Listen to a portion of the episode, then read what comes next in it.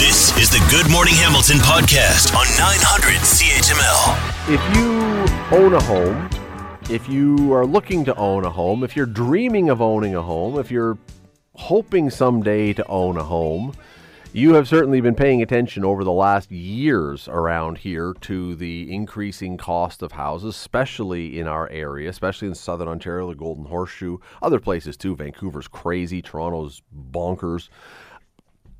But are we heading towards some kind of relief? There are some analysts, some economists in the country who suggest that home prices are going to start heading downward and interest rates are going to remain steady, which you would think if you put those two things together might be a recipe for some of those people who want to get into the market to have an opportunity.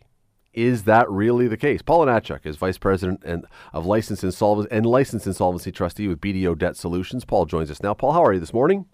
I'm doing great. It's the Labor Day weekend, so looking forward to Monday, but I have the rest of the days to enjoy still. There you go. It is the long weekend, so everyone is feeling good about that. This sounds on its face when you hear the headline on this. Okay, house prices may be falling, analysts say, and interest rates are going to remain steady. That sounds on its face like it could be positive.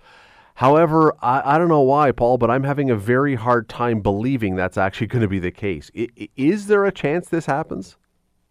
There is definitely going to be a chance this is going to happen. One thing to remember with the economy, I always say it's cyclical. So what goes up is going to be coming down. And what the economists are saying right now is that on Wednesday, when the Bank of Canada announces whether they're going to be changing the interest rate once again after 10 times, that they're going to hold it steady this time. They're going to hold it steady at 5%. There is a few economists that say it's going to go up 25 basis points. However, for those Canadians that are worried, that are struggling, let's go with the other 34 economists that say it's going to hold, because really we know that Canadians have been struggling, ever since the pandemic really has started, because we've seen the interest rates increase 10 times. We've seen inflation happen, and it's still continuing to happen. However, we're not really going to see a potential rate drop until next year at some point. That's when those home buyers are going to finally see some relief. That's when those people that are going to have their mortgages renewing are going to start seeing some relief, that we're going to see the rates increase. So really, if you think about it, until next summer, we're going to be in a situation where we're going to be still with a bit higher rates. And, if prices do come down 5%, well, what's 5% going to really do on an $800,000 mortgage when someone's going to be borrowing it and having to pay it back over 20, 25 years? Very fair point. The other question I had is, if house prices come down, does that not necessarily or almost automatically mean they're coming down because the economy is slowing, that we could be having a recession? Can we expect house prices to come down without some kind of economic slowdown?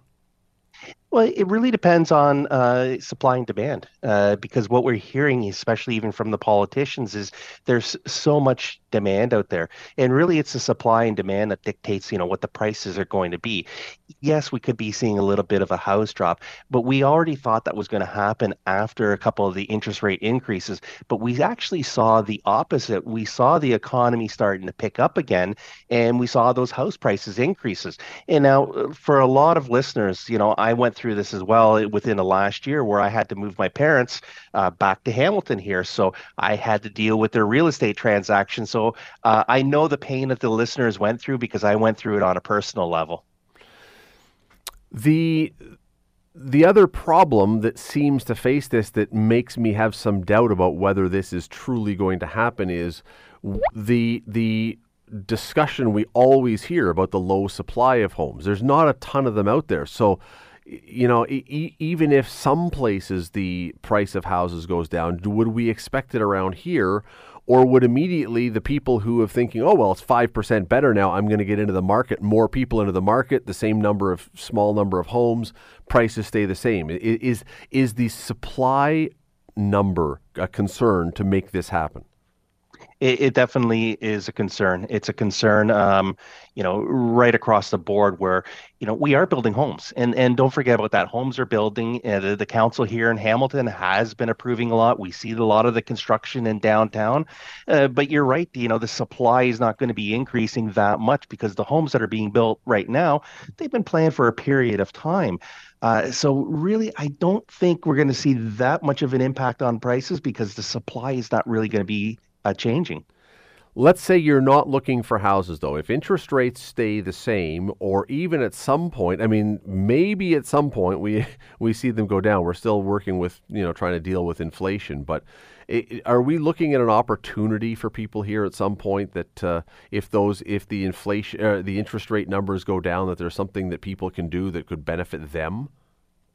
Definitely there is. Everyone should be looking at their financial situation, taking a look at their financial plans, taking a look at what debts they have.